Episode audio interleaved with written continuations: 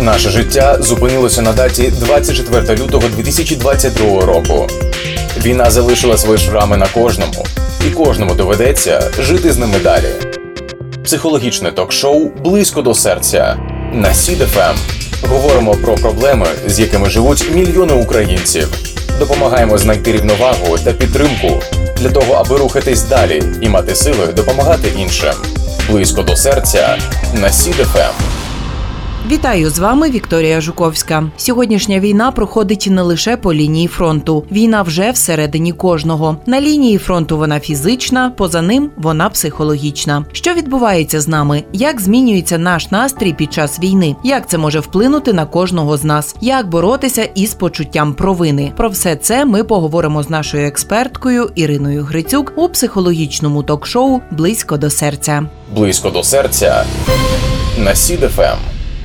Отже, сьогодні поговоримо про почуття провини. З провиною вцілілого можуть зіткнутися всі, не лише військові на фронті, які перебувають у гарячих точках. Синдром провини вцілілого у комплексі з апатією, переживаннями про пошук місця в новому світі, невизначеністю та втомою може призвести до відчуття безсилля, а ще невпевненості та важкого почуття, ніби ви не приносите користі для країни, яка протистоїть ворогові. Відчуття некорисності характерне переживання для воєнного часу. Воно неприємне, але може підштовхнути до конструктивних дій. Так трапилося і з нашою героїнею Лучанкою Оленою.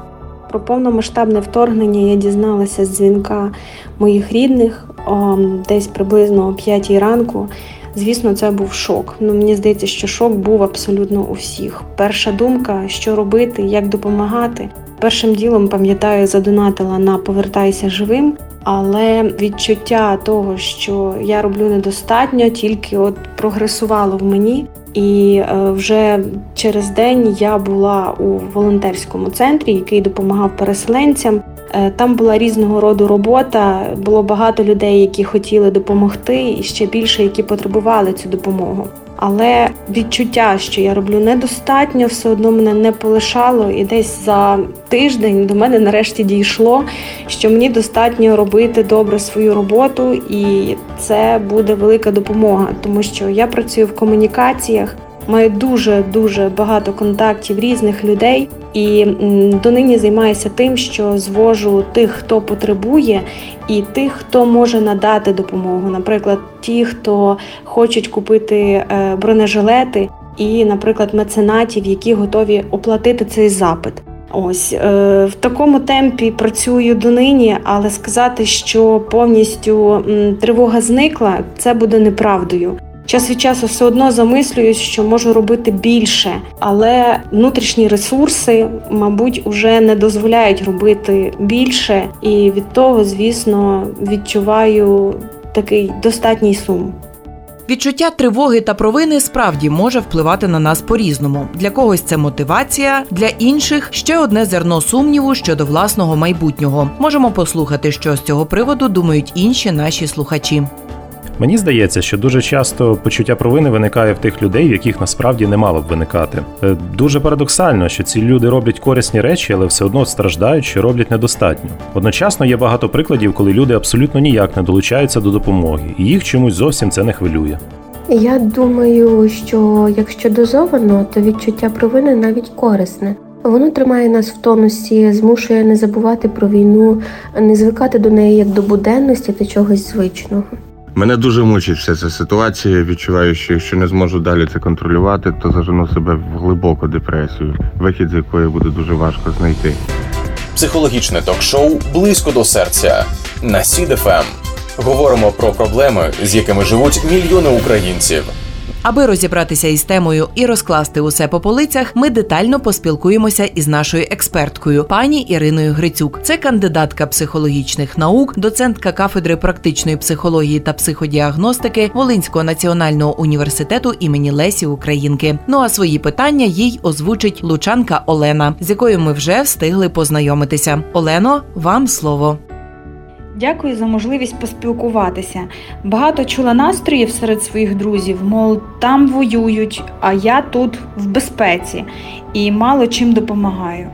Так, дійсно, тут власне цю фразу можна продовжити до безкінечного монологу. І на сьогоднішній день ми чуємо, що якби я вчинила інакше, то все було б однозначно по-іншому. Там мені потрібно було більше докласти зусиль, і тоді знову ж таки щось би пішло не так. Так, я завжди все роблю не так. Теж ми можемо часто почути такі фрази. І тут можна сказати про те, що провина, це відчуття провини виходить з того, що все завжди залежить від нас.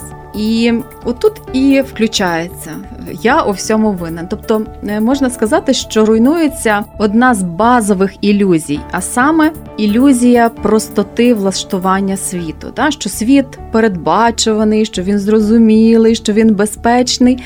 Ну направду то є ілюзія. І людині, ну але просто нам психологічно легше, коли ми розуміємо, нам просто необхідна та віра в те, що що все, що відбувається навколо нас, е, всі явища, всі події, вони є осяжними, що вони є впорядкованими і справедливими. І людина вірить, що отримує направду те, що вона заслужила. І це може бути така дуже складна і негативна пастка, особливо коли ми говоримо про жертв е, насилля, чи то психологічного, чи фізичного, чи іншого. І тут дуже важливо цей момент е, вловлювати, скажімо так. І тоді, власне, жертва ось цих травмуючих подій відчуває тотальне руйнування віри, осяжність у цього світу. І починаються запитання: там чому це саме зі мною трапилося, в чому я провинився, е, який світ е, несправедливий. І ще руйнується одна важлива ілюзія, така про власну непогрешимість, е, можна так сказати, да? тому що зазвичай ми все одно думаємо про себе позитивно. Тобто ми віримо, що ми сильні, що ми здатні вирішити багато чого, багато якихось проблем. Але коли ми зіштовхуємося безпосередньо із ситуацією,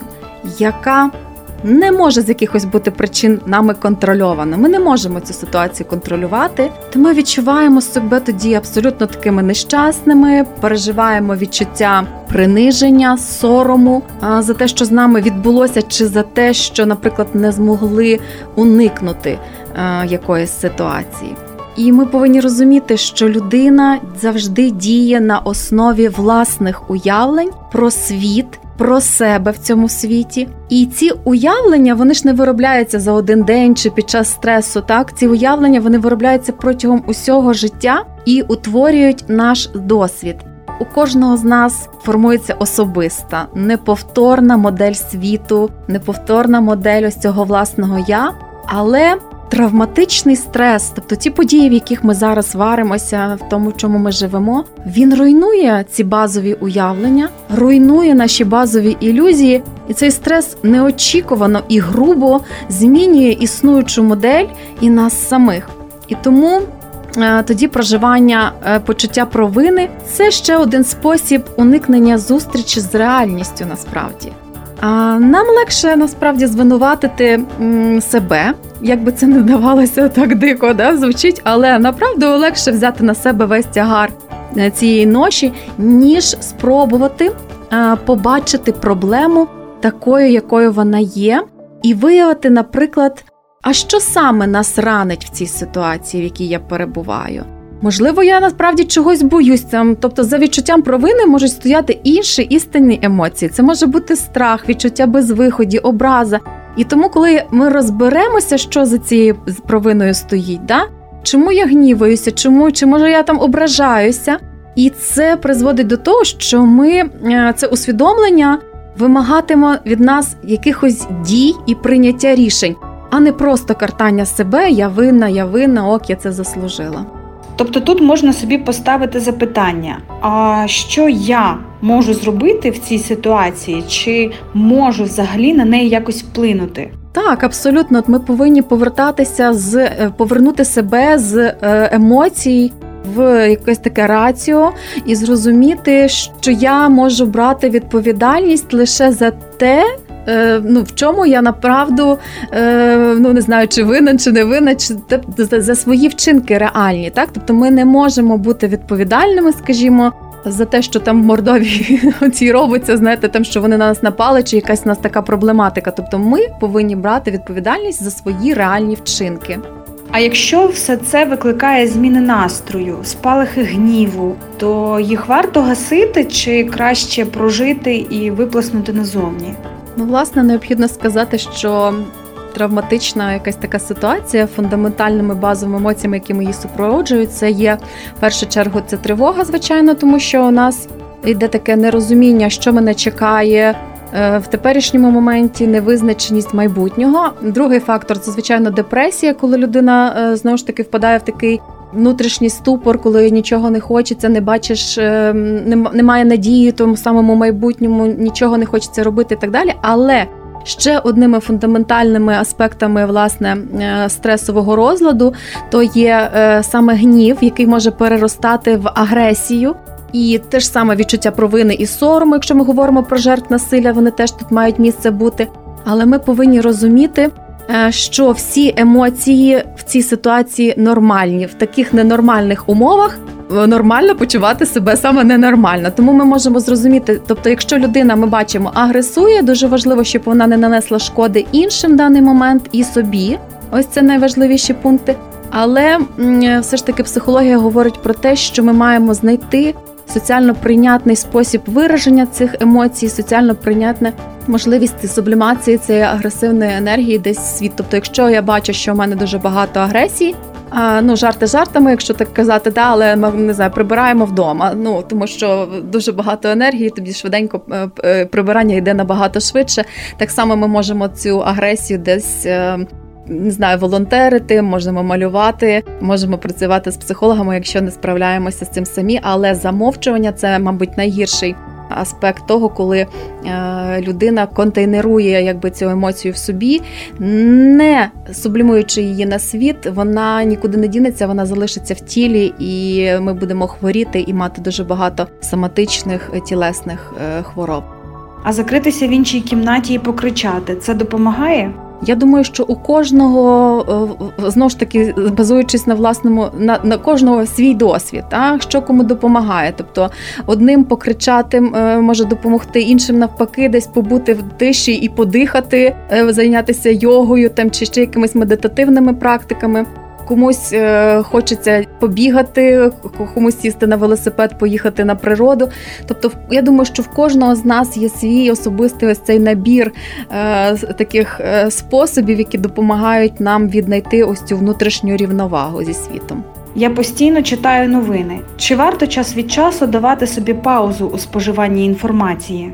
Направду зараз інформаційне середовище є непростим, і ми теж можемо бачити дуже багато різноманітної, в тому числі і шокуючої інформації. Її багато. Тому, звичайно, знову ж таки, це зовсім дуже індивідуально. Але якщо розглядати людину з чотирьох таких аспектів, скажімо, ну наш когнітивний аспект, коли ви розумієте, що я готовий сприймати інформацію, я щось запам'ятовую, я можу аналізувати, можу систематизувати. Це ок. Е, Якщо є в нас ще ж емоційний компонент, так Е, і тут е, ми теж можемо зрозуміти, наскільки я в нормі, наскільки я розумію свої емоції, що я відчуваю, що я почуваю, наскільки вони мені заважають чи не заважають. Так є компонент фізичний, елементарного запасу здоров'я. І дух, духовний, так, тобто знову ж таки свої якісь внутрішні відчуття. І якщо людина бачить порушення хоча б одного із компонентів, якщо я розумію, все, я не можу сприймати, я не запам'ятовую, де я поклав свій блокнот, чи не пам'ятаю, з ким я домовився сьогодні. Якщо я розумію, що я вибухаю з будь-якого приводу або реагую на незначні якісь чи зауваження, чи ще якісь е, речі, якщо я перестаю вірити в себе, е, у всесвіт, ну е, якісь да, це про духовність. Я говорю, да, я, я, я відчуваю зневіру у всьому. Так мене якісь такі переживання турбують, неприємні, скажімо так. Якщо я розумію, що моя імунна система впала і вона перестала працювати, я хворію. То означає, що, мабуть, десь треба е, однозначно, тобто це навіть може бути якийсь один аспект із цих чотирьох, але якщо ми бачимо порушення, хоча б в одному з них, то звичайно варто е, обмежити кількість інформації. Якщо ви розумієте, що ви не спите, якщо у вас порушення харчування, якщо ви надумуєте собі якісь надмірні ритуали, складаєте дуже багато списків, тобто це варто однозначно задуматися, що можливо зменшити рівень споживання тієї інформації, яку ви отримуєте. А ще хотіла б поцікавитися, як чоловікам побороти страх отримати повістку. це знаєте, є страхи ілюзорні, такі знаєте, надумані. В даному випадку я в принципі розумію тих людей, які е, цю емоцію відчувають. І знову ж таки, мабуть, би повернулася до тих ілюзій, про які ми з вами говорили. І це, мабуть, теж мені це про е, ще руйнування однієї ілюзії, ілюзії власного безсмертя. Тобто, ми можемо щодня з радіо, з телевізору знаєте, чути про аварії, про вбивства, про хвороби смертельні, там не знаю, рак, віл. Але ми віримо, що з нами цього не станеться. І така віра захищає нас від страху, від тривоги і створює відчуття безпеки. При травмуючих подіях людина аж зіштовхується вже ну якби з дуже складною направду реальністю, так з тою самою таки повісткою, яка може прийти. Тобто вона залишається один на один з реальною загрозою фізичного знищення, і вона мусить визнати, що вона може померти. І ми не можемо сказати, та ок, все нормально, не бійся, нічого такого страшного не відбувається. І тому що е, людина їй важко прийняти цю реальність. Не кожен може прийняти цю реальність, оскільки це кардинально змінює сприйняття життя людини і такий. Е, Можливо, якісь не знаю, всі ж люди різні, і в людини буває такий її звичний, затишний світ. Він в один момент да, він перетворюється реально на хаос. Цей світ наповнюється небезпеками, і вже взагалі немає ніяких гарантій безпеки. Ну не всі можуть бути військовими, не всі можуть воювати і боятись. То є абсолютно нормальне почуття. Але знову ж таки хочеться звернути увагу на те, що ці події мають е, ніби знаєте спрямувати людину чи що до кардинального переосмислення існуючого положення. Тобто, звичайно, це не може бути швидко, безболісно і. Можливо, в цій ситуації зробити крок до дискомфорту, тобто не втікати від цього страху, так, але просто прийти, запитати, чи ви гідні до служби, там е, яку ще роботу ви можете виконувати. А можливо, там не знаю, в крайньому випадку піти навчатися, е, здобувати якусь іншу спеціальність, ну, якісь нові навики в собі розвивати для того, щоб робити якусь іншу роботу, якщо ви не воюєте. Е, Тому що однією з ознак травми є надзвичайно швидкий розвиток подій. І людський мозок просто не встигає отримувати якісно отримувану цю інформацію. Тому що вона не просто велика по об'єму, е, тобто все, що ми чуємо про війну, знаємо, бачимо по телевізору, що нам розказують знайомі чи друзі, які там воюють. Вона ще й може бути дуже така неприйнятна і дуже болюча е, по змісту. І тому е, ми тут можемо бачити не лише таке інформаційне перевантаження, а й емоційне. Тому людина може дуже сильно боятися і панікувати. Тому важливо людині провести нову модель реальності у відповідність свого досвіду, тобто зрозуміти, що не всі в армії обов'язково воюють. Там можна варити їжу, там допомагати в якихось організаційних, мабуть, моментах і інші речі. Але знову ж таки необхідно відзначити, що базові ілюзії, про які ми говорили, вони завжди заважають цьому процесу інтеграції нової травмуючої інформації з досвідом, який зберігається в нашій пам'яті. Я думаю, що це дуже таке складне питання, але якщо ми озвучуємо, е, тобто знову ж таки я про усвідомлення, да, що стоїть за кожною емоцією стоїть якась функція. Що стоїть за цим страхом? Да? Тобто це страх смерті, чи це страх, там, я не знаю, бути недостойним там воїном, таким як там мої колеги, там чи я не так вмію стріляти, чи ну чого, що стоїть за цим страхом? І для себе десь можливо зрозуміти, як я можу забезпечити цю потребу, да, там якби не знаю, жити 100 років, е, перемогти всіх орків. Як я можу для себе прийнятним способом це забезпечити? Тобто знайти якісь там, не знаю, скласти якийсь список подій. Ну але однозначно мені здається, що коли ми озвучуємо, це вже цей страх переводить в певний формат такої усвідомленості того процесу, навіть сказати, що люди мені страшно, і розумієте, і це вже знизить рівень навіть цього таки страху. І я тоді, можливо, побачу цю об'єктивну реальність, так що, наприклад, там не знаю, ой, я там забувся, але в мене там є спеціальність якось артилериста чи ще що-небудь. і Я там не обов'язково зразу маю бути на передовій там чи ще щось.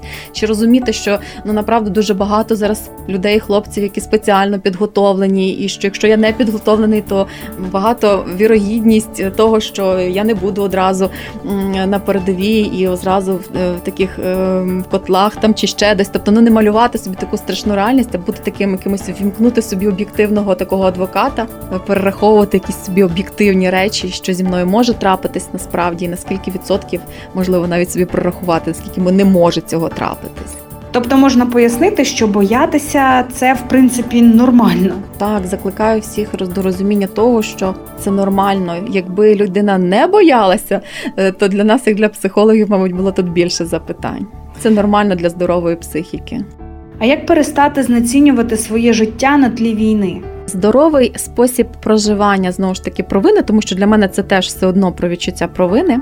Е, Це перенаправлення цього почуття у відповідальність, яку я беру за себе за своє життя. Але насправді так це працює лише тоді, коли ми не маємо справи з хронічною провиною, так тобто не виконати, наприклад, завдання на роботі, відчути себе погано через це, визнати свою помилку, знайти об'єктивні причини, які до цього призвели, і відповідно намагатися враховувати цей досвід у майбутньому. Це такий нормальний ланцюжок реакцій і почуттів. Але хронічна провина вона працює по-іншому.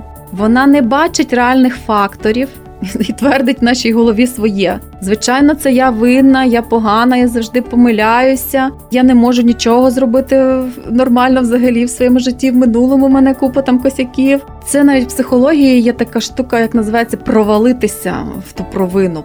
Потрапивши в цю яму, в це болото, з нього дуже важко вибратися. І ми ніби в цей момент скасовуємо всі інші фактори, події, не помічаємо нічого, окрім власних помилок, е, і ще власне починаємо примножувати провину всіма промахами, які ми робили в житті. Починаємо собі все згадувати так, і це все як комок. І знецінюємо той же час. Ми знецінюємо себе, картаємо за якісь уявні гріхи. Там Боже, я колись не, не так подумала, чи не, не, не, не помолилася, чи, чи ще чогось не зробила, чи картаємо себе за те, чого не зробили. І це все про відчуття провини. Це знову ж таки нормально, бо це базове переживання при травматичному стресі. Нормально в таких умовах почувати себе ненормально. Е, важливо не застрягнути в минулому. І прагнути вперед, ну хоча б трошки, знаєте, планувати собі майбутнє, хоча б найближче, Е, пам'ятати про те, що ви цінні уже по праву народження, просто тому що ви народилися. Ви не воюєте, наприклад, але ви зараз в цей момент доглядаєте своїх дітей. Ви молитеся за мир в Україні, ви платите податки. Зараз кожен є цінним і в тому місці, де він може бути найбільш ефективним. І тому дуже важливо, щоб пригадали, хто ви, що ви маєте, що ви можете, що ви могли б зробити, скажімо. Чи допоможе зосередження на якійсь справі, яка в перспективі допоможе військовим? В психології нема такої таблетки, яку випив, і, і всі проблеми е, пішли. Але я б е, сказала, що тут дуже важливо зрозуміти, що навіть е, дрібничка, яку ти робиш, вона в сумі цих дрібниць, які кожен з нас робить, воно утворює таку велику силу, яку ми бачимо на сьогоднішній день в нашому в нашого народу. І це настільки захоплює. Е, Це як ви знаєте, коли збирають донати по гривні, але потім ми купуємо беректар чи ще щось дуже велике. І тому, якщо е, людині комфортно е, десь трошки там, можливо, в іншій діяльності, вона просто переключається на іншу діяльність, і це її робить більш ефективною. Тобто, це теж може бути як варіант. Тобто, якщо це людині комфортно, якщо вона відчуває цю свою потребність в суспільстві, то я думаю, що це абсолютний норм. Тому що е, якщо ми говоримо про відчуття провини, то от хлопців, які воюють, її немає. Тому що провина це такий напад на нашу ідентичність. І коли хлопці воюють, вони знають кожен свою роль, вони знають свої чітко задачі, в них таких питань не виникає. А от у нас в тилу, коли ми не знаємо, а хто я зараз, тому що так хтось втратив роботу, там хтось е, ну вимушено переселений і теж десь шукає знов знову себе, то це не робиться легко і просто, звичайно, але до того треба однозначно прагнути. І якщо ми робимо зусилля якесь, тому що ну і в тварин є емоції, та і вони нас стимулюють до дії. Але що нас від тварин відрізняє? Що у нас завжди є відповідальність за наш вибір, вибір, але у нас є і свобода вибору. Деякі мої друзі перебувають за кордоном і від того дуже пригнічені, що не можуть прожити з нами цей досвід. Е, Я взагалі можу допомогти їм зрозуміти, що перебувати в безпеці насправді це не їх вина. Це лікується просто е, дати собі право бути.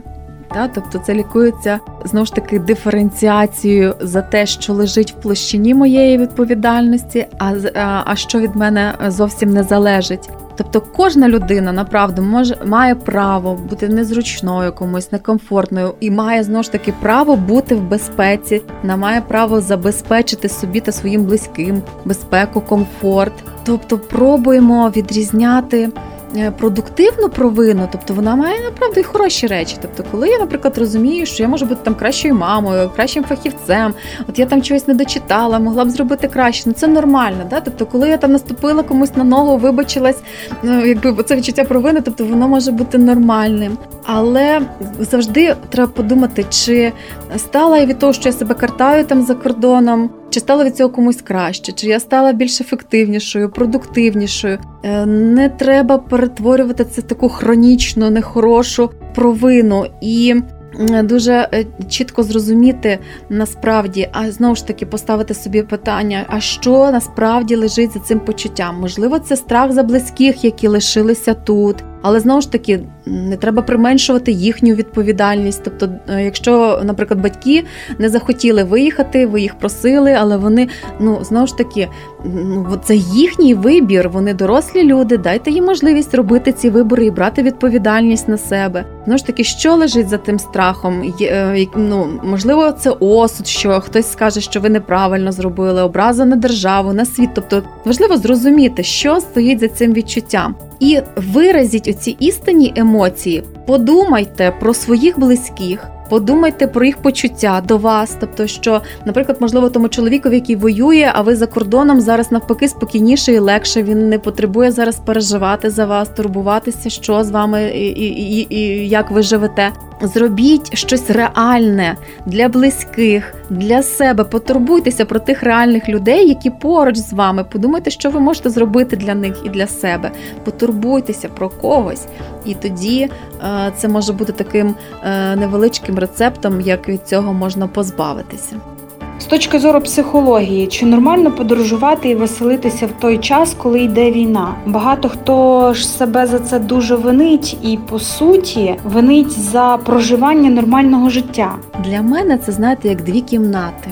В одній кімнаті так ми можемо, ну якби ми сумуємо багато, ми переживаємо, виснажуємося емоційно, тому що тут багато горя, багато біди, багато переживань. І ти розумієш, що навіть оті смерті вони ще більш болючі в контексті війни, тому що ми розуміємо, що їх могло б не бути. І ми тут і горюємо, але життя триває. І для мене це як про іншу кімнату, в якій ну мусить бути якась радість, якийсь позитив, якийсь оптимізм, те, що дає мені заряд. Рухатися, жити далі, тому що у нас є діти, у нас є рідні і близькі. Нам самим, врешті-решт, десь потрібно відшуковувати от ті ресурси, які дадуть нам змогу піднімати потім нашу країну, витримати цей накал емоцій і так далі. Тому, звичайно, в нас всі люблять відповчати один одного, але я так думаю, що ну, не можна забороняти собі радіти, жити повним життям. Тим більше, що мені здається, зараз багато відео, де хлопці нас до цього закликають. Дякую вам за розмову. Я сподіваюся, що якраз оптимізм і гумор теж допоможуть нам перемогти. Перемога однозначно за нами, е, тому що ми бачимо наскільки е, сильний, е, наскільки непоборний є наш народ, його оптимізм і правда, гумор це те, що заряджає і надихає нас на майбутнє і на перемогу. Спасибі вам за змістовну розмову. Дякуємо пані Олені за запитання, а пані Ірині Грицюк за фахові відповіді. Нагадаю, спілкувалися із кандидаткою психологічних наук, доценткою кафедри практичної психології та психодіагностики Волинського національного університету імені Лесі Українки. Близько до серця на СІДФМ. У проєкті Близько до серця ми говоримо про проблеми, з якими живуть мільйони українців. Допомагаємо знайти рівновагу та підтримку для того, аби рухатися далі і мати сили допомагати іншим. Почуємося із новими темами та їх вирішенням вже у наступних випусках.